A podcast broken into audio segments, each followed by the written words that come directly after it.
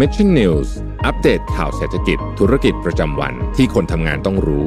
brought to you by d t a c Business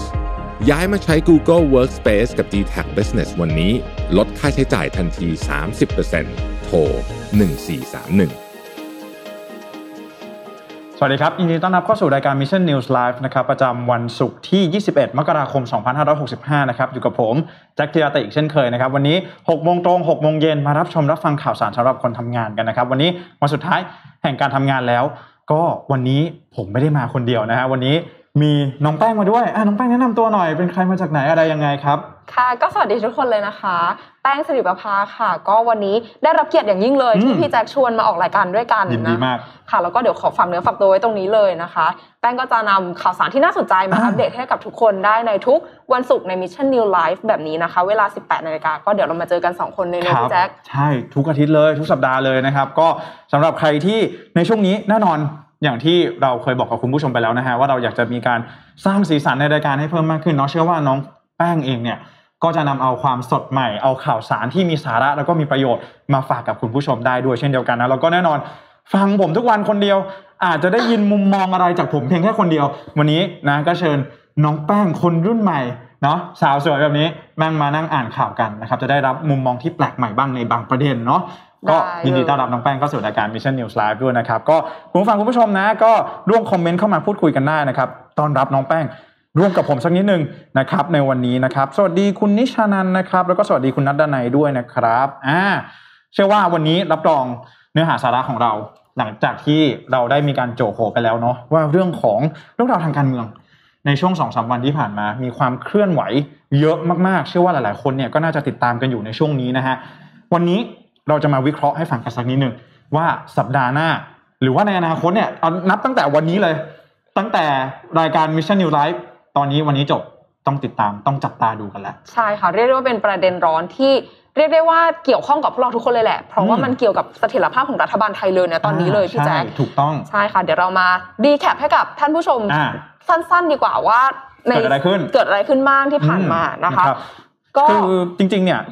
ก็ย้อนต้องย้อนกลับไปวันพุธก่อน วันพุธใช่ไหมคืออยู่ดีในสองทุ่มครึ่งเนาะมีกระแสข่าวออกมาน้องแป้งว่า จะมีการขับ ร้อยเอกธรรมนัฐ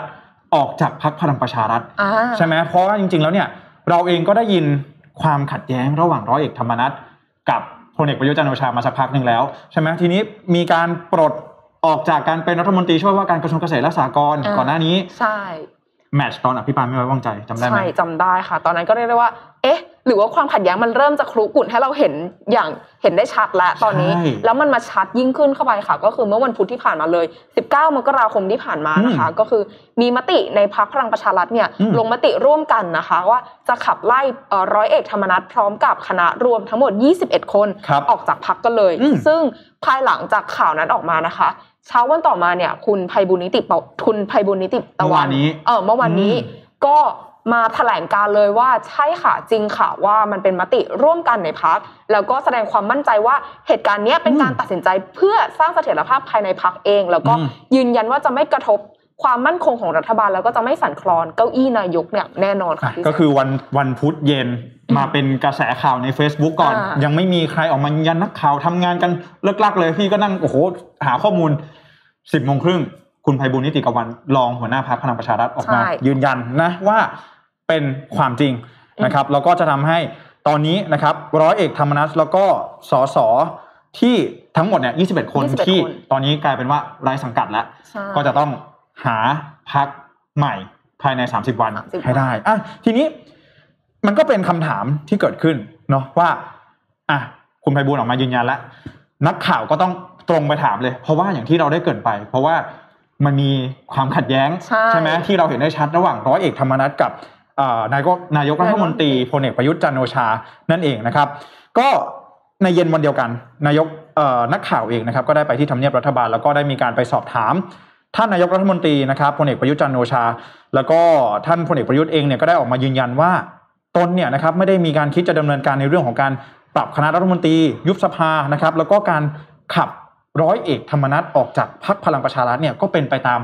มติของพักพลังประชารัฐนั่นเองนะเป็นไปตามระเบียบพักนะครับตนเนี่ยไม่ได้เข้าไปก้าวไก่ใด ๆ เพราะว่าถ้าเรามองกันแบบนี้ต้องแยกสักนิดหนึ่งเนาะอืมพลเอกประยุทธ์จันทร์โอชา เป็นหัวหน้ารัฐบาลอืมอยู่ฝั่ง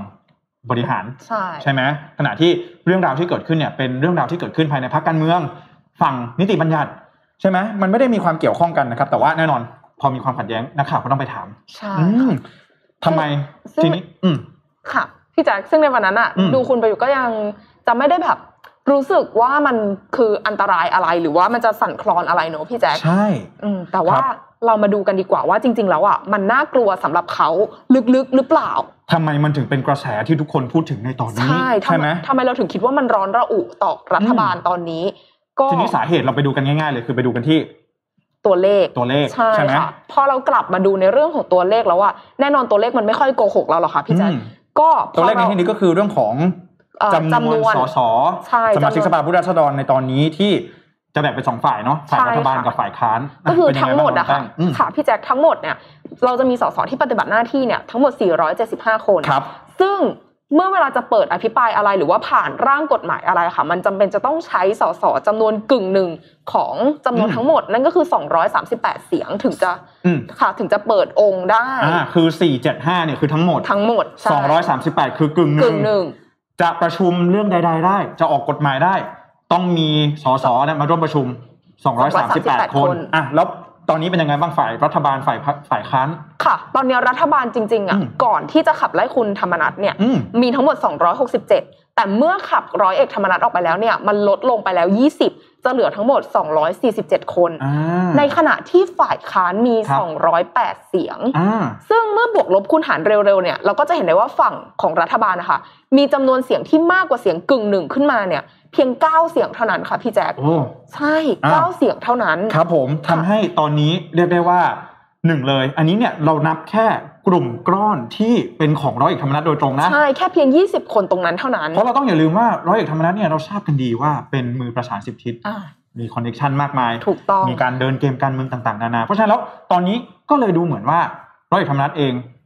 น่าจะมีไพ่ต่ออ่าได้เปรียบ น่าจะมีสลับพักพวกอะไรอยู่ข้างหลังอีกหรือเปล่า นี่ยังไม่นับถึงพักเล็กพักน้อย ที่มีการคาดการณ์ว่ายังไงบ้างน้องแป้ง ใช่ค่ะ ซึ่งในปัจจุบันตอนนี้นะคะ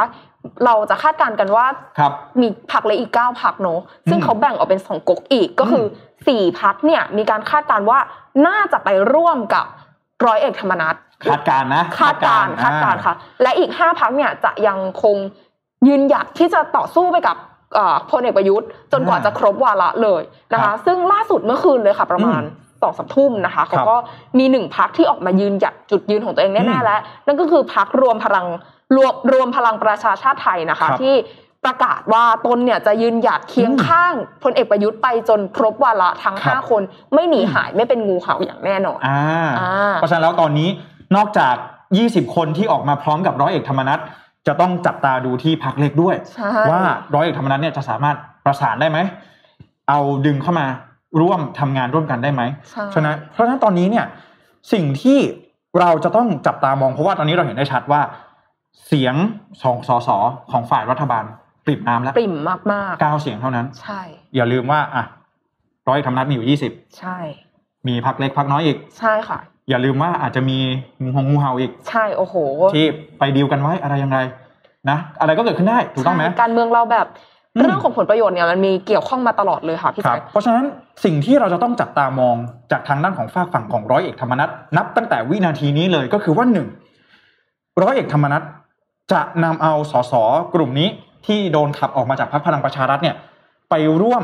กับพรรคไหน อืมอย่างแรกเลยนะ อย่างแรกเลยคือไปพักไหน ไปพักไหนก่อนอ่านนะครับสองก็คือ แล้วจะมีท่าทีอย่างไรต่อการทำงานในฐานะสสอะถูกต้องไหมเพราะตอนนี้ยังถือว่ายังล่องลอยไม่มีสังกัดอยู่เนอะจะโหวตสวนอืมจะไม่เข้าประชุมก็ไม่ครบ 238ทำให้สภา เปิดประชุมไม่ได้ เปิดประชุมไม่ได้ นั่นหมายความว่าการออกกฎหมายต่างๆ ก็อาจจะไม่สามารถทำได้ ถ้าใช่หากว่ามีตัวแปรนี้ ขึ้นมาเล่นเกมการเมืองอะไรสักอย่างหนึ่งถูกค่ะ เรียกได้ว่าหมากเนี้ยของร้อยเอกธรรมนัฐอะทำให้การทำงานของรัฐบาลไม่ราบรื่นเท่าเมื่อก่อนแล้วเพราะมันว่ามีความกดดันขึ้นมาแล้วใช่จะเจออีกหนึ่งชะงักที่จะต้องมานั่งระแวงกันอีกแล้วนั่นนะครับใช่เพราะฉะนั้นแล้วสิ่งนี้เนี่ยคือสิ่งที่เราต้องจับตามองสำหรับฝากฝั่งของร้อยเอกธรรมนัฐอืมนะฮะก็เชื่อว่าในช่วงอีก 30 วันนี้แหละนะที่จะเป็นช่วงเวลาที่ร้อยเอกธรรมนัฐเนี่ยจะต้องหาพรรคการเมืองใหม่ ต้องรอดู ว่าท่าทีเนี่ยการทำงานจะเป็นอย่างไรเนาะการผ่านกฎหมายเนี่ยที่การประชุมสภาตอนนี้ยังมีอยู่ใช่ไหมก็ต้องมาดูว่าจะสามารถเข้าไปประชุมผ่านกฎหมายอะไรมันจะมีเหตุการณ์สภาล่มอีกไหมอะไรต่างๆ เหล่านี้นะเพราะว่าอันนี้ก็ต้องรอดูเพราะว่าจะเป็นปัจจัยที่สำคัญมากนะครับพักเล็กจะมาร่วมงานกับร้อยธรรมนัฐไหมอะอันนี้ก็จะเป็นตัวแปรอีกตัวแปรหนึ่งที่สำคัญมากนะครับ ด้วยปัจจัยต่างๆ เหล่านี้เนี่ยจึงทำให้ฝากฝั่งของร้อยเอกธรรมนัฐเองเนี่ยดูแล้วมีอำนาจต่อรองสูงมากๆ ต่อรองกับใคร ต่อรองกับตัวพลเอกประยุทธ์จันโอชาพลเอกประยุทธ์จันโอชาถูกต้องไหมเพราะฉะนั้นแล้วตอนนี้เนี่ยขณะที่ฝากฝั่งของพลเอกประยุทธ์จันโอชานายกรัฐมนตรีแล้วก็รัฐมนตรีว่าการกระทรวงกลาโหมเนี่ยดูแล้วขยับขยื่นอาจจะยากสักนิดยากนิดนึงเหมือนจะมีทางเลือกให้หลายทางนะ แต่ว่าแต่ละทางเหมือนจะไปได้ไม่สุดค่ะพี่แจ๊คเดี๋ยวเรามาไล่ให้ท่านผู้ชมได้ฟังกันว่า เราวิเคราะห์ออกมาว่าจะเป็นในทิศทางแนวทางไหนได้บ้างเนอะอย่างอันแรกเลยนะคะ ถ้าเกิดท่านนายกเนี่ย ตัดสินใจที่จะยุบสภาล่ะคะพี่แจ๊คเพราะว่ามันมันมีแนวโน้มไหมที่จะเกิดขึ้นได้ก็คือ ในเมื่อสสมันมีการเปลี่ยนฝักเป็นฝ่ายเป็นฝักเป็นฝ่ายโกลาหลกันในรัฐบาลแล้วก็ยุบสภาเลยเลือกตั้งใหม่แล้วไปสู้กันในศึกเลือกตั้งไหมอ่า ถ้าฟังแบบเนี้ย ง่ายเป็นการตัดสินใจที่ง่าย จบรวดเร็ว แต่จะทำไม่ได้หรือเปล่า เรามีเฉลยกันในนี้แหละค่ะพี่อ่าเป็นอย่างไรน้องแป้งค่ะสำหรับในเรื่องของการยุบสภานะคะ ก็ มีการเอ่อคุณวัสนุเออคุณวิษณุเครืองามนะคะรองนายกรัฐมนตรีก็ได้ออกมาพูดถึงในประเด็นนี้ค่อนข้างที่จะชัดเจน แล้วก็เข้าใจกันตรงประเด็นเลยนะคะ ว่าในตอนนี้เนี่ยรัฐบาลอยู่ในสถานะที่สั่นคลอนมากจริง ๆ แต่ การที่ยุบสภาเนี่ยไม่ควรที่จะทำค่ะ เพราะอะไร เพราะว่าร่างพระราชบัญญัติประกอบรัฐธรรมนูญ ว่าด้วยการเลือกตั้งสมาชิกสภาผู้แทนราษฎร และร่างพระราชบัญญัติว่าด้วยพรรคการเมืองเนี่ยมันยังไม่เสร็จซึ่งกว่ามันจะผ่านเข้าสู่คอรมอเนี่ยมันจะเข้าไปในวันที่ 25 ซึ่งก็คืออาทิตย์หน้า วันอังคารหน้า แล้วกว่าจะเสร็จจากคอรมอก็จะต้องเข้าไปสู่อีกสองสภาอีกสภาผู้แทนราษฎรใช่และวุฒิสภาวุฒิสภาอีกแล้วถ้ายุบสภาไปใครจะมาพิจารณากฎหมายฉบับนี้ ใช่ ซึ่งมันแปลว่าแล้วหลังจากยุบสภาเนี่ยมันจำเป็นจะต้องเลือกตั้งให้เสร็จภายใน 60 วันคำถามคือถ้ายุบสภาไป แต่ที่ไม่มีกฎหมายรองรับการเลือกตั้ง ไม่มีกติกามารองรับการเลือกตั้งเลยเนี่ยกติกาตรงนี้ยังไม่ทันคลอดเลย แล้วเราจะเลือกตั้งกันยังไงอ่าอันนี้ก็เลยกลายเป็นโจทย์ที่สำคัญมาก ซึ่งทางท่านรองวิษณุเองก็บอกว่า มันไม่ควรที่จะทำมันเป็นทางเลือกที่ไม่ฉลาดเลย และถ้าทำก็ไม่รู้ว่าจะไปยังไงต่อจะไปยังไงต่อในเรื่องของทางกฎหมาย มันเป็นการเดินหน้าเข้าสู่สุญญากาศทางการเมืองเปล่าๆเพราะฉะนั้นแล้วอะลองดูยุบสภาอาจจะมี condition นี้ที่ก็ต้องรอดูแหละจะทำอย่างไรได้บ้างเนาะใช่การพิจารณากฎหมายสักหนึ่งฉบับเนี่ย อีกอีกยาวนานอะแล้วถ้าเกิดว่าสภาสภาผู้แทนราษฎรจะพิจารณาเรื่องของกฎหมายเลือกตั้งสสเนี่ยแล้วถ้าเกิดว่าเกิดเรื่องของการองค์ประชุมไม่ครบขึ้นมาอีก อะก็โหวตอะไรไม่ได้อีกอ้าวเพราะฉะนั้นแล้วลองดูมีทางอื่นอีกไหมที่นายกจะสามารถทำได้ ก็ถ้าลองมาคิดอีกทางหนึ่งเพื่อตัดปัญหาความวุ่นวายนี้ หรือนายกจะลาออกไปเลยคะพี่แจ็คอืมก็เป็นอีกช้อยส์หนึ่งอาจจะสามารถแบบยุติความขัดแย้ง หรือว่าจะสร้างความแบบว่า ลงรอยกันในเรื่องการบาเกนอะไรกันบางอย่างหรือเปล่าถ้าในกรณีนายกลาออกคำถามคือลาออกแล้วยังไงต่อ อืม เพราะว่าอะไรคะ เพราะว่ามันไม่สามารถแก้ปัญหาอะไรได้ครับ เพราะว่าต่อให้ตัวนายกลาออกอะค่ะ แต่สมาชิกของสภาเนี่ยยังเหมือนเดิมครับ ยังมีเสียงในสภาเหมือนเดิม แล้วเสียงในสภายังคงสามารถโหวตให้นายกเอ่อให้พลเอกประยุทธ์กลับมาเป็นแคนดิเดตนายกก็ได้เหมือนเดิม สสยังกลุ่มเดิม ยังกลุ่มเดิม อย่าลืมว่ายังมีสวอีก 250 เสียง ถูกต้อง เพราะฉะนั้นแล้วการลาออกเนี่ย อันนี้ต้องคำทำเข้าใจก่อนหลายๆคนเนี่ยพอฟังคำว่าลาออกปุ๊บเราจะนึกถึงว่าเวลาเราทำงานแล้วเราลาออก เราทำงานเนี่ยสมมติเราทำงานในบริษัทเราลาออกปุ๊บอาจจะไม่ได้กลับมาแล้วถูกต้องไหมถูกค่ะแต่ว่าอย่าลืมว่าอันนี้เป็นในเรื่องของการเมืองนะครับก็จะมีขั้นตอนพอตำแหน่งนายกรัฐมนตรีว่างลงก็ต้องมีการสรรหานายกรัฐมนตรีคนใหม่แต่อย่าลืมว่าพลเอกประยุทธ์ก็ยังเป็นแคนดิเดตนายกรัฐมนตรีของพรรคพลังประชารัฐอยู่ ถูกต้อง สส ก็ยังเป็นสสกลุ่มเดิม ไม่ได้มีการเลือกตั้งใหม่ สว ก็ยังอยู่ 250 เสียง ก็มีโอกาสที่พลเอกประยุทธ์จะกลับมาเป็นนายกอีกรอบหนึ่งและต่อให้กลับไปใช้กติกาการเลือกตั้งแบบเดิมจริง ๆ มันก็เป็นการที่เอื้อให้พลเอกประยุทธ์ก็ยังสามารถกลับมาสู่ตำแหน่งได้เหมือนเดิมเหมือนที่เคยผ่านการเลือกตั้งครั้งก่อนมาเพราะฉะนั้นแล้วตอนนี้ลาออกอาจจะดูแล้วอาจจะไม่ได้แก้ปัญหาทำได้ แต่ไม่แก้ปัญหาอะไรอาจจะดอแล้ว อาจจะเป็นแค่อาจจะเป็นแค่การยืดเวลาซื้อความขัดแย้งให้หาทางลงให้ได้เฉยๆอ่าโอเค ขณะที่อีกทางหนึ่งเลยก็คือว่าจะไปใช้กฎหมายเดิม โดยการที่จัดตั้งรัฐบาลเฉพาะกาล ใช่ในกรณีถ้าสมมตินายกลาออกจริง ๆ แล้วตัวรัฐบาลเนี้ยกลายมาเป็นรัฐบาลเฉพาะกาลขึ้นมาล่ะเราจะเอาไอ้ตัวกฎหมายลูกเนี่ยอ่าอะมาเปลี่ยนเป็นพรกฉุกเฉินดีไหมอ๋อแล้วก็ซึ่งเป็นประกาศไปเลยอำนาจของทางฝ่ายบริหารฝ่ายใช่รัฐบาลสามารถทำได้ ใช่อืมแต่คุณวิษณุก็ ออกมาระบุเหมือนกันค่ะว่า ต่อให้ทำได้แต่มันก็เหมือนเดิมไม่แฟร์ด้วยอ๋อมันไม่แฟร์เพราะอะไรคะเพราะตัวกฎหมายเนี้ยมันยังไม่ผ่านในสองสภาเลยอ่การเอามาใช้เป็นพรกฉุกเฉินมันก็เลยเหมือนเป็นคำสั่งจากฝั่งรัฐบาลอย่างเดียว เป็นการตัดสินใจจากรัฐบาลเพียงอย่างใช่เดียวจากฝ่ายเดียว ซึ่งมันไม่แฟร์กับฝ่ายไหนเลยอะอะเพราะฉะนั้นแล้วตอนนี้ทางด้านของฝากฝั่งของพลเอกประยุทธ์เองก็ดูแล้วอาจจะขยับเขยื่อนได้มากเอ่อได้ไม่มากสักเท่าไหร่ ก็เลยมีการมองไปถึงว่าสุดท้ายแล้วจะมีการปรับคณะรัฐมนตรีไหม ก็ท่านนายกเขาก็ระบุไปแล้วไงคะว่าเขาไม่ยอมเขายังไม่ปรับเขาจะไม่ยุบด้วย ต้องจับตาดูต้องจับตาดูสุดท้ยเพราะว่าอะไรก็เกิดขึ้นได้ถูกต้องไหมใช่เรื่องราวทางการเมืองว่าอาจสุดท้ายแล้วอาจจะมีการตกลงอะไรกันสักอย่างหนึ่งหรือเปล่า อาจจะมีการจัดปรับขบวนกันสักนิดหนึ่งเพื่อที่ว่าอย่างน้อยๆเนี่ยจะได้ช่วยบรรเทาปัญหาความขัดแย้งไปได้ ก็อาจจะเป็นสิ่งหนึ่งที่เกิดขึ้นได้ เช่นดียวอาจนจะเกิดขึ้นได้เช่นเดียวกันแต่ว่าอืมเนี่ยค่ะการเคลื่อนไหวล่าสุดค่ะพี่แจ๊คอืมที่ยังไงคะเขาบอกว่า เหมือนว่าปัญหามันจะเฉยๆ แต่ว่าไม่ได้ต่อสู้อะไรกับใคร แต่ว่าอืมเขาก็แอบแป้งว่าเขาก็แอบเครียดลึกๆแหละใช่เพราะว่าวันนี้เนี่ยในที่ประชุมสบสนะครับท่านนายกรัฐมนตรีเองก็ได้มีการเอ่อร้องเพลงอย่ายอมแพ้นะครับแล้วก็เปรยว่าผมเนี่ยไม่มีไม่แพ้ใครอยู่แล้วอืมนะครับ ซึ่งอันนี้ก็นะ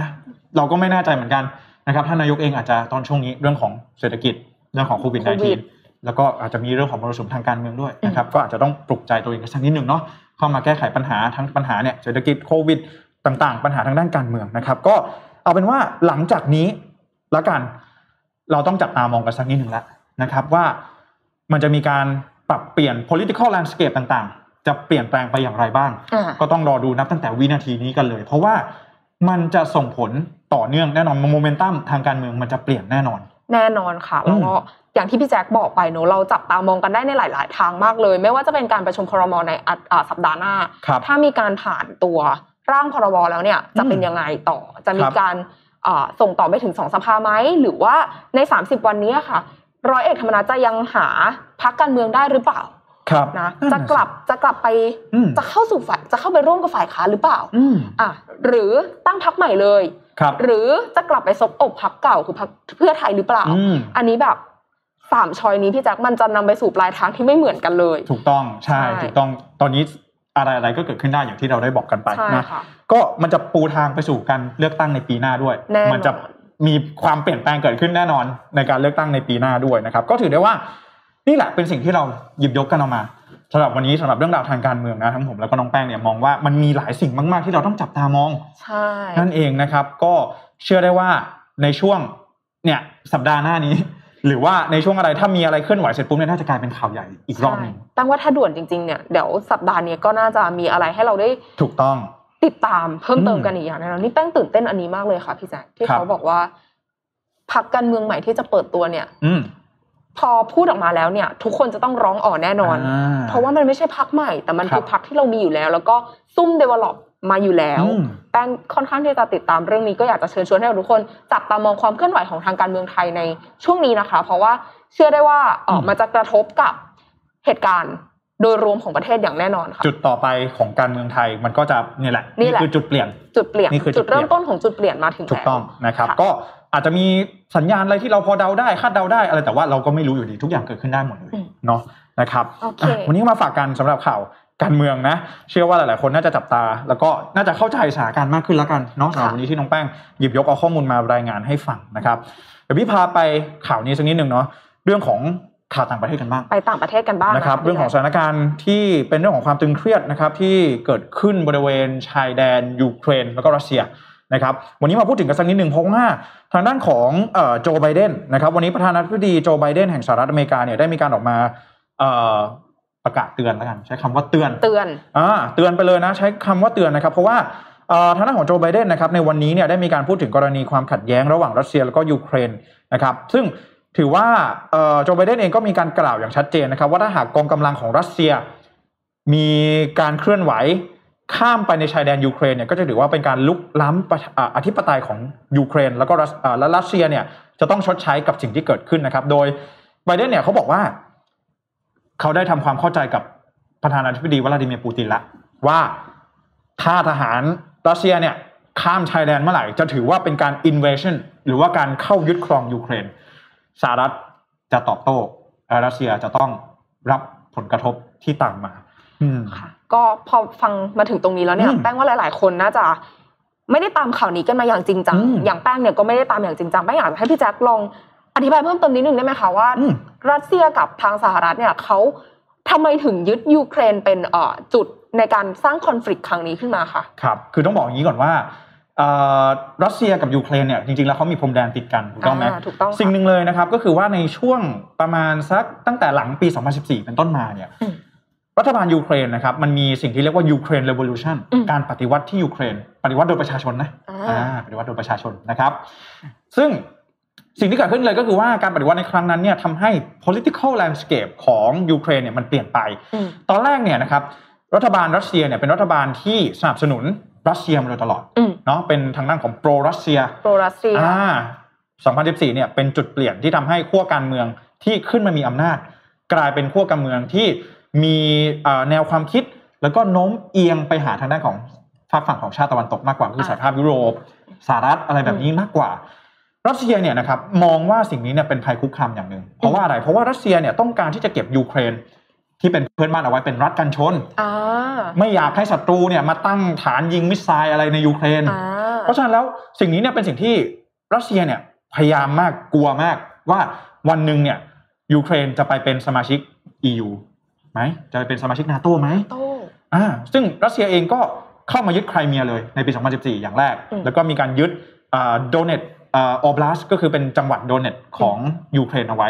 เพื่อที่ว่าจะคอยพยายามปั่นป่วน ไม่ให้อ่ายูเครนเนี่ยเข้าไปร่วมกับนาโตแล้วก็ล่าสุดเนี่ยในช่วงปลายปีที่ผ่านมาเนี่ย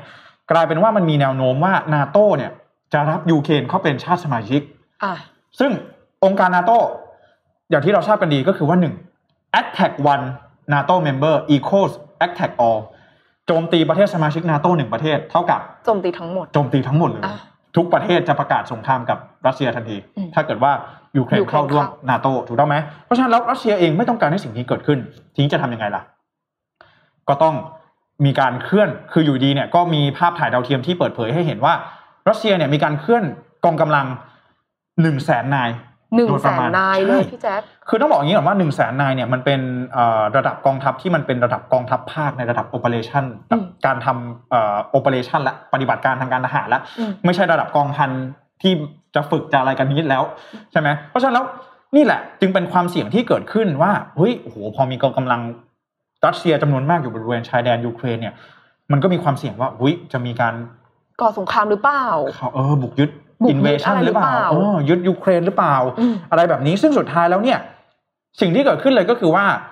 เอ่อรัสเซียเองก็เลยไปเปิดโต๊ะเจรจาอืมเพราะว่าสหรัฐเองก็อยู่อยู่นิ่งไม่ได้ใช่ไหมเพราะถ้าเกิดว่ารัสเซียโดนเอ่อยูเครนโดนยึดไปเนี่ย ก็จะกลายเป็นว่าดินแดนกันชนเนี่ยก็หายไปใช่ไหมคือรัสเซียป้องกันไม่ให้ชาติตะวันตกได้ยูเครนไปสหรัฐเองก็ต้องป้องกันไม่ให้รัสเซียได้ยูเครนไปด้วยอืมถูกไหมค่ะอ่าแล้วอย่างกรณีเนี้ยค่ะพี่แจ๊คมัน จะร้ายแรงหรือว่ามันจะพัฒนาออกมาอืมเหมือนแบบกลับไปสู่ยุคสงครามเย็นอีกครั้งหนึ่งไหมคะ หรือว่ามันจะมีความพยายามที่สองชาติเนี้ยเขาจะประนีประนอมอะไรกันยังไงบ้างไหมคะ ซึ่งจริงๆเนี่ยสัปดาห์ที่แล้วเนี่ยมีการประชุมอ่ารัฐมนตรีว่าการกระทรวงต่างประเทศกันมาหารือกันอืมของอ่ารัสเซียแล้วก็ของอ่าสหรัฐอืมใช่ไหมค่ะเมื่อสัปดาห์ที่แล้ว ซึ่งสิ่งที่เกิดขึ้นเลยก็คือว่าทั้งสองชาติเนี่ยในเบื้องต้นยังไม่สามารถหาข้อตกลงร่วมกันได้ในสัปดาห์ที่แล้วทำไมอะคะพี่แจ๊คเพราะว่าก็แน่นอน คำขอร้อง request ของทั้งสองชาติต่างกันหมดเลยอะอ๋อ คือเขาคนละขั้วเลยเหรอคะยูเครนบอกเออรัสเซียบอกว่าไม่อยากให้นาโตเนี่ยรับสมาชิกเพิ่มโดยเฉพาะอย่างยิ่งยูเครนอะขณะที่สหรัฐบอกว่าไม่ได้นาโตเนี่ยยังไงก็ต้องเปิดโอกาสให้ยูเครนเนี่ยเข้ามาจอยนาโตได้ เอาใหม่นะ ก็คืออฝั่งรัสเซียอยากไม่อยากให้ยูเครนเข้านาโตอืมแต่สหรัฐต้องการที่จะให้นาโตรับยูเครน ไม่อยากจะปิดโอกาส ไม่อยากจะปิดโอกาส ใช่ก็เพราะถ้าเกิดตกลงไปเนี่ย อ้าว ถ้าสหรัฐไม่ทำตาม ก็ปิดเหมือนปิดประตูไปเลยเข้าใจไหมอ๋อเออแปลเพระว่านั้นเขาไม่มีจุดร่วมกันเลย ใช่เขาไม่มีจุดร่วมกันเลย ก็นี่แหละ จึงทำให้ในตอนนี้เนี่ย มันเป็นที่มาว่าทำไมวันนี้ โจไบเดนประธานาธิบดีสหรัฐที่เป็นผู้นำชาติมหาอำนาจเบอร์หนึ่งของโลก ต้องออกมาเตือนละออกมาเตือนละ แล้วก็พอออกมาเตือนเสร็จปุ๊บเนี่ยก็มีการส่งแอนโทนีบลินเคนนะครับซึ่งเป็นรัฐมนตรีว่าการกระทรวงการต่างประเทศของสหรัฐเนี่ย เอ่อเดินทางเข้ามาประชุมเอ่อเข้ามาประชุมแล้วก็พูดคุยกันที่กรุงเจนีวาอืมแล้วก็เพื่อที่จะพูดคุยกับประเทศชาติพันธมิตรให้คอยช่วยเหลือค่ะยูเครนด้วยนะครับ เพราะฉะนั้นแล้วตอนนี้เนี่ยสถานการณ์พอสหรัฐการที่ไบเดนออกมาพูดแบบนี้เนี่ยมันหมายความว่า ฉันเตือนแล้วนะฉันเตือนแล้วนะฉันพูดแล้วนะว่าฉันจะทำแบบนี้นะเพราะฉะนั้นแล้วถ้าหากว่ายูเครนทำอะไรก็ทำแต่เออสหรัสเซียทำอะไรก็ตามแต่เนี่ย มันก็มีโอกาสมาก ๆ ที่สหรัฐจะ ยื่นมือเข้าไปช่วยเหลือยูเครนอาจจะไม่ได้เป็นการ full battle การใช้เอ่อกองกำลังทั้งของสหรัฐทั้งหมดไปต่อสู้รบกัน แต่ว่าอาจจะเป็นการสนับสนุนทางด้านการทหารไหมสนับสนุนเรื่องทรัพยากรอะไรต่างๆ แต่ว่าก็จะยิ่งทำให้การบุกยึดยูเครนของรัสเซียในครั้งนี้เนี่ยมัน costly หรือว่ามันมีอืมความเสียหายเนี่ยเสียหายมากขึ้นกว่าที่คาดการณ์เอาไว้ ถ้าหากว่าเป็นแค่กองทัพยูเครนต่อสู้กับกองทัพรัสเซียเพียงเท่านั้น ค่ะอืมแต่นี่เดี๋ยวเรามีอัปเดตล่าสุดมาให้ท่านผู้ชมได้รู้กันอืมนะคะ ก็คือในวันพฤหัสบดีที่ผ่านมาเนี่ยอืมทาง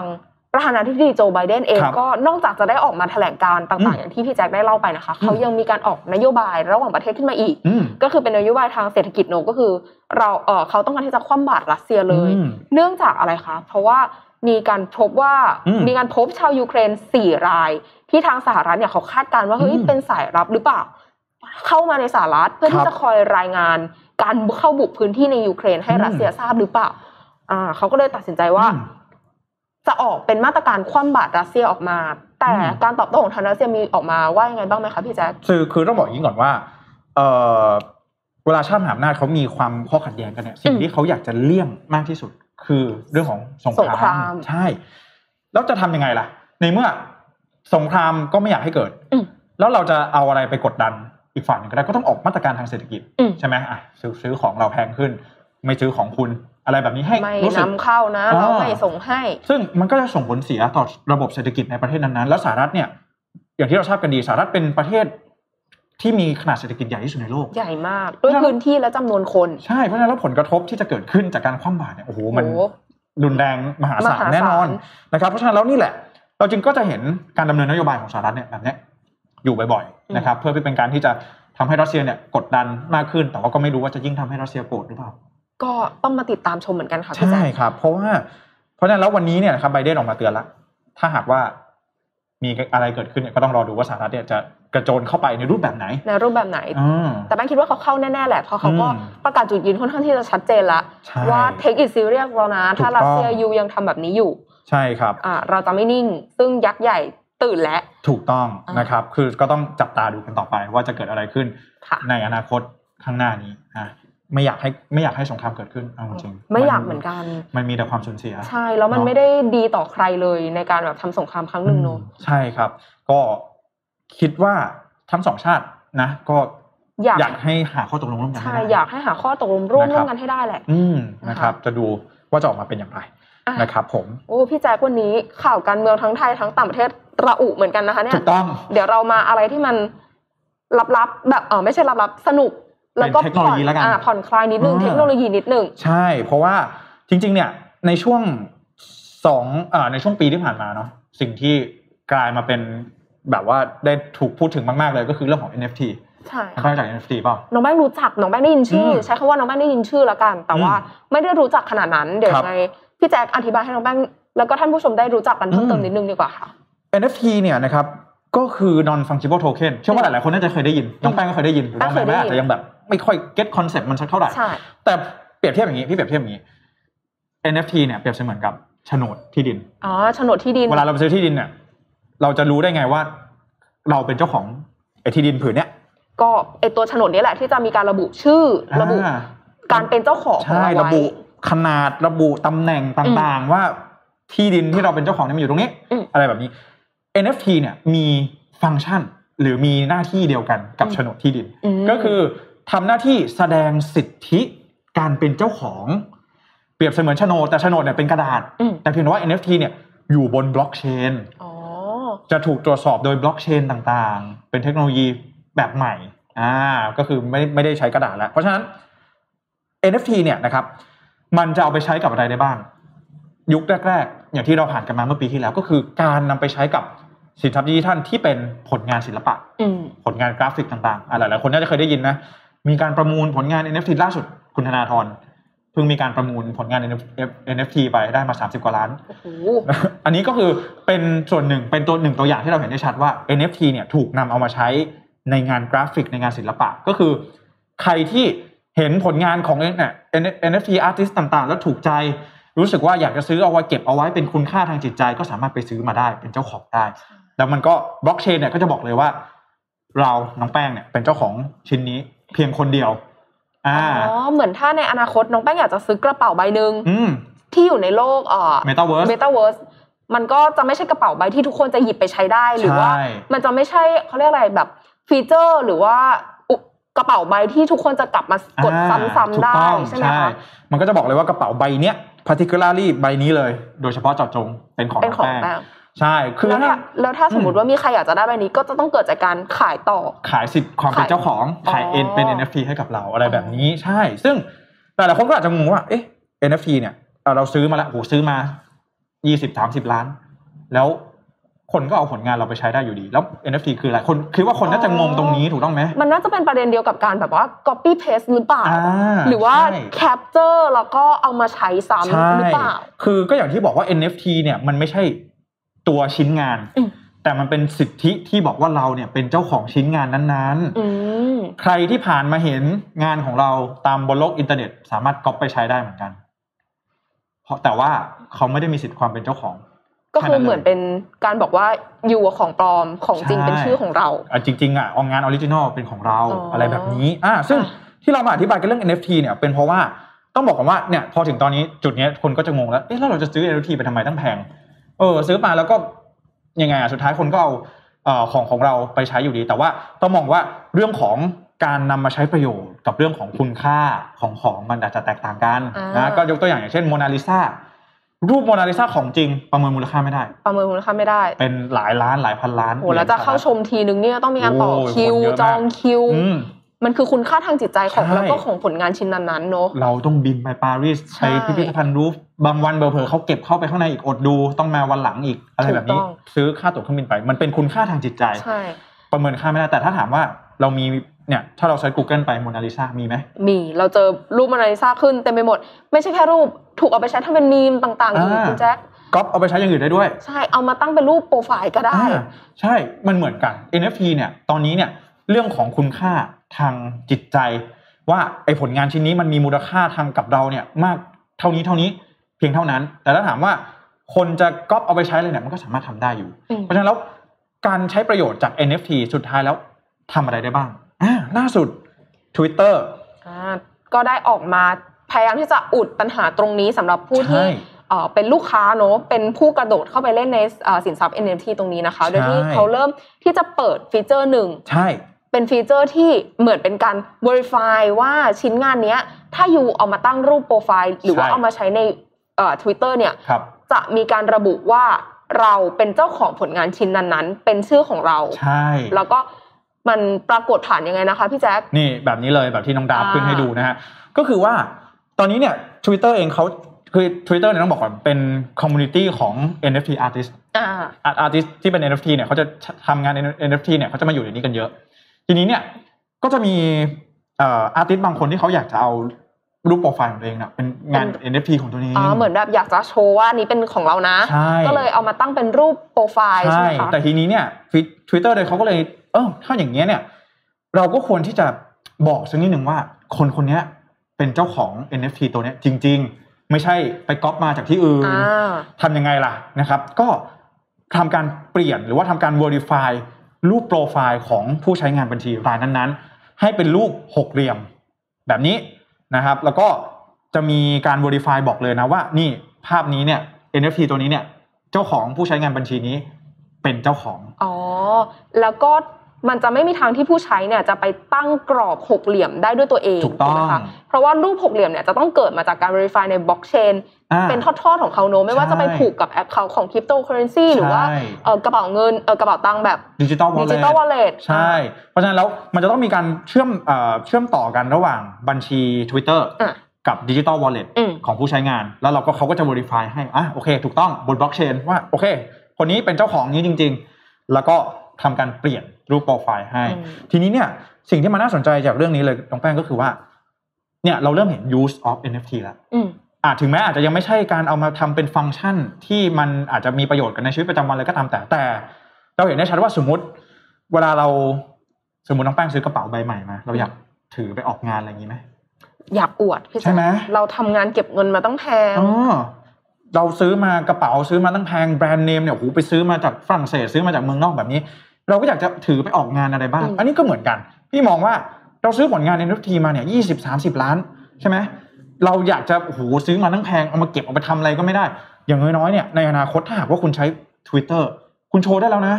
ว่าเราเป็นเจ้าของ NFT ชิ้นนี้ถูกต้องไหมแล้วต่อให้มีคนอยากจะเอากระเป๋าชิ้นนี้ของแป้งไปอวดเหมือนกันอืมมันก็จะไม่พิเศษเท่าใช่เพราะว่ารูปโปรไฟล์ของเขาจะไม่มีการ verify ได้เหมือนของแป้งอ่าแล้วก็จะยังขึ้นเป็นแค่รูปกลมๆแบบใช่เดิมเป็นรูปวงกลมเหมือนเดิมอ่าซึ่งก็จะได้รู้เลยว่าอันเนี้ยของของปลอมนะอ่าไม่ใช่ส่วนไม่ใช่คนที่เป็นเจ้าของอ่าอ่าอะไรแบบนี้ ซึ่งเนี่ยก็ถือว่าเป็นก้าวที่สำคัญมากๆ เพราะว่าในช่วงนี้เนี่ยมันมีการพูดถึงว่า เอ๊ะอย่างที่อย่างที่พี่บอกไปฟังก์ชันประโยชน์การใช้งานของ NFT มันคืออะไร แต่ว่านี่เราเริ่มเห็นได้ชัดแล้วอืมเพราะฉะนั้นแล้วเนี่ยอาพูดในแง่ของบริษัทก่อน Twitter เนี่ยเขาก็ต้องเร่งที่จะพัฒนาตาม Meta เมตาจะไป Metaverse แล้ว ใช่ ต้องเร่งและต้องเร่งพัฒนาตัวเอง แล้วก็อีกอย่างหนึ่งเลยก็คือว่าเรื่องของ NFT เนี่ย Meta หรือว่า Facebook เนี่ยเขาก็มีแพลนที่จะ เปิด NFT Marketplace บน Facebook แล้วก็ Instagram ด้วยอืมเพราะฉะนั้นแล้ว move นี้เนี่ยก็ถือว่าเป็นความเคลื่อนไหวที่สำคัญมาก ๆสำหรับ Twitter นะครับ แล้วก็ในอนาคตเนาะก็อาจจะมีการขยายขอบเขตของบล็อกเชนต่าง ๆ นานาไปอีกนะครับ แต่สิ่งสิ่งหนึ่งเลยที่อยากจะพูดเลยก็คือว่า เรื่องนี้เนี่ยที่มันน่าสนใจเลยก็คือว่า เนี่ย NFT เนี่ยหลังจากที่เถียงกันมานานเอาจะเอาไปใช้ประโยชน์อะไรได้ มีแค่คุณค่าทางจิตใจเท่านั้นซื้อมา 20 ล้าน 30 ล้าน เอาไปทำอะไรไม่ได้ แต่สิ่งหนึ่งเลยที่มันน่าสนใจก็คือว่าเนี่ยเราไม่เคยจะรู้เลยว่ามันจะมีอะไรที่จะเกิดขึ้นในโลกแห่งบล็อกเชนในโลกของคริปโตเคอเรนซีในโลกเมตาเวิร์สถูกต้องไหมพอวันนี้เนี่ย Twitter ออกมา Verify แล้ว ถ้าในอนาคต Facebook ล่ะมันคนจะนิยม NFT มากขึ้นหรือเปล่า ใช่ มันเหมือนเป็นการเปิดประตูให้คนได้รู้จักโลก NFT มากขึ้นที่เหมือนตอนเนี้ย ใช่มันเป็นกระแสแหละถูกต้องแต่คนอาจจะยังไม่ได้เห็นประโยชน์หรือว่าเห็นอะไรจากมันขนาดนั้นอืมถ้ามันเปิดตรงนี้ขึ้นมาแล้วเนี่ยแป้งว่าคนกระโดดเข้ามาใน community นี้น่าจะต้องเยอะมากขึ้นใช่แน่ๆพี่แจ๊คใช่ ซึ่งเรื่องนี้เนี่ยถือว่าเป็นเรื่องที่น่าสนใจมากน่าสนใจแล้วมากต้องบอกว่าเนี่ยเห็นเราเห็นได้ชัดนะว่า เราไม่รู้เลยว่ามันจะเกิดอะไรขึ้น คิดว่าคนที่ซื้อ NFT เมื่อปีที่แล้วคิดว่าสิ่งนี้จะเกิดขึ้นไหมอาจจะนึกไม่ถึงอาจจะนึกไม่ถึงเนาะค่ะใช่ไหมเรายังไม่ค่อยรู้เลยว่ามันจะมีโอกาสอะไรบ้างแต่ว่าไปเรื่อยๆเนี่ยเนาะเชื่อว่า ผู้พัฒนาพวกเราที่เป็นผู้เล่นหรือว่าไม่มีส่วนเกี่ยวข้องเนี่ยก็น่าจะเห็นถึงโอกาสต่างๆ แล้วก็น่าจะนำมาใช้ให้เป็นประโยชน์ได้มากยิ่งขึ้น เนี่ย ถึงได้บอกว่าใครที่กำลังคิดว่าโลกมันกำลังเปลี่ยนเนี่ยมันกำลังเปลี่ยนจริงๆนะมันเปลี่ยนจริงอ๋อๆแล้วมันอาจจะรวดเร็วจนเรานึกไม่ถึงเลย ใช่ เราไม่มีทางรู้เลยจนกว่า ถ้าเราไม่เตรียมตัวเนี่ย เราไม่มีทางรู้เลย จนกว่าวันหนึ่งเนี่ยมันเกิดขึ้นแล้ว ถ้าถามแบบนี้เนี่ยอยากจะย้อนกลับไปซื้อ NFT ไหมอยากปีที่แวกลับไปซื้อเลยใช่ไหมพี่แจ๊คเพราะตอนนั้นแป้งก็ยังลังเลเหมือนกันว่าเอ๊ะ มันจะเสี่ยงยังไงมันเล่นยังไงอืมไม่ค่อยเข้าใจใช่ไหมแต่ในเมื่อตรงเนี้ยค่ะ มันเป็นเรื่องของการเงินเข้ามาเกี่ยวเนอะก็อยากจะให้ทุกคนศึกษาอืมข้อมูลศึกษาแบบความรู้อะไรตรงนี้ให้ละเอียดก่อน ให้ตัวเองได้รู้สึกว่าเรามีอาวุธนะ ถ้าสมมติว่าใช่ไม่ว่ามันจะเกิดการเปลี่ยนแปลงอะไรขึ้นอืมอย่างน้อย เรามีพื้นฐานมีเบสความรู้ที่จะจะสามารถต่อยอดปรับได้ตัวได้ใช่ต่อยอดได้แบบนี้ก็จะดียิ่งขึ้นไปแต่เอาเป็นว่าก็อยากจะเนี่ยแนะนำเป็นตัวอย่างว่าไม่ใช่แค่เรื่องของคริปโตอย่างเดียวอืมบล็อกเชนอย่างเดียวเทคโนโลยีเมตาเวิร์สอย่างเดียว มันก็เป็นกับทุก ๆ เรื่องแหละทุกๆเรื่องเลย เวลาที่เราจะลงมือทำอะไรสักอย่างหนึ่งเนาะเราไม่เคยรู้หรอกว่า แต่ละสิ่งแต่ละอย่างเนี่ยมันจะมีอะไรเกิดขึ้นบ้างเนาะอืมบางทีเราเห็นอ่าสมมติเราอยากที่จะอ่าทำอะไรดี สมมุติว่าเราอยากที่จะทำ graphic design เป็นอืมเราไม่มีทางรู้หรอกว่าขั้นตอน process จริงๆเนี่ยมันเป็นอย่างไรอืมจนกว่าเราจะลองลงมือทำใช่ไหมใช่อะไรแบบนี้นะครับ แต่จริงๆเนี่ยแป้งแอบรู้สึกว่าอืมการทำความเข้าใจการศึกษาความรู้เนี่ยเป็นเรื่องที่สำคัญพี่แจ๊คอืมแต่เรื่องที่สำคัญกว่าคืออยากให้ทุกคนลองลงมือทำมันใช่เพราะว่าเอาจริงอ่านหนังสืออ่านทฤษฎีมาเท่าไหร่ก็ไม่เท่าลงมือทำครั้งเดียวอืมถูกต้องค่ะเนี่ยตอนนี้ น้องซาวอินเจเนียร์นั่งกดแล้วนะตรงเนี้ย กดแล้วนะกดตอนนี้นะ เทรดแล้วตอนนี้นะครับผมเตรียมตัวแน่นอนเข้าสู่ NFT แน่นอนนะฮะก็เอาเป็นว่าในปัจจุบันนี้สำหรับ Twitter แล้วกันเนาะ feature นี้เปิดให้บริการที่ไหนบ้าง มันยังของแป้งเป็น feature ที่ยังจำกัดอยู่ในบางพื้นที่ค่ะ โดยจะอยู่ให้บริการให้กับแค่ ผู้ที่ใช้งาน Twitter ที่สมัครสมาชิกรายเดือน Twitter อืม Blue เฉพาะระบบปฏิบัติการแบบ iOS เท่านั้นในประเทศสหรัฐอเมริกา แคนาดา ออสเตรเลีย แล้วก็นิวซีแลนด์ค่ะครับโดยอย่างไงยังไงก็ในอนาคตเนี่ยแป้งก็เชื่อว่า feature เนี้ยมันจะมีการพัฒนาแล้วก็ครอบคลุมไปในรายอืมเอ่อทุกประเทศแหละค่ะ แล้วก็ทุกแพลตฟอร์มของอืมผู้ที่ใช้อืมอย่างอื่นที่สมัครใครมีบัญชี account นี้เนี่ย Twitter อะเห็นเห็นแล้ว แต่ว่ายังอัพไม่ได้ยังอัพถ้าเป็นไม่ได้เจ้าของ NFT ถูกต้องไหมแต่ว่าใช่ต้องเป็น คนใช้ iPhone ในประเทศสี่ประเทศในที่กล่าวสไป หรัฐแคนาดาออสเตรเลียนิวซีแลนด์ใช่ตอนนี้ได้แล้ว แต่เชื่อว่าน่าจะใกล้ละแป้งว่าเดี๋ยวใอมันคตกำลังจะคลื่นคลานมาแล้วก็ไม่แน่ค่ะ ในประเทศไทยเนี่ยอืมก็เป็นประเทศที่ใช้ทวิตเตอร์เยอะเป็นอันดับต้นๆเหมือนกันอ่าเขาอาจจะเล็งเห็นความสำคัญตรงนี้ แล้วก็อาจจะมาพัฒนาที่ประเทศเราต่อก็ได้ ครับผมก็จับตาดูเนาะความเคลื่อนไหวนะครับ ตอนนี้เดี๋ยวลองดูอาจจะอาจจะหา NFT ถูกๆ สักตัวหนึงซื้อเอาไว้เตรียมไว้สักนิดนึงเดี๋ยวพอมาถึงปุ๊บจะได้เปลี่ยนเลยจะได้พร้อมเลยใช้พร้อมเลยนะครับผม อ่าโอเคอะ นะครับ ก็วันนี้เนื้อหาสาระน่าจะครบถ้วนแหละครหบลากถ้วนหลายแง่มุมเนาะทั้งการเมืองภายในประเทศ การเมืองต่างประเทศแล้วก็ข่าวเทคโนโลยีนะครับ วันนี้ครบรถมากโอ้โหๆสนุเป็กนไงบ้างน้องแป้งมากรู้สึกไงบ้างวันนี้สนุกวันแรมากๆพี่แจ๊คอืมนี่ถ้ารู้ว่าสนุกขนาดนี้นะแป้งแบบตั้งอัดข่าวมาแบบจัดเต็มกว่านี้อีกสักสามสี่ข่าวเลอ๋ยออยากคุยกับทุกคนนี่ยังไม่เต็มอีกใช่ไหมยังได้อีเออกได้อีกยังได้อีกเออก็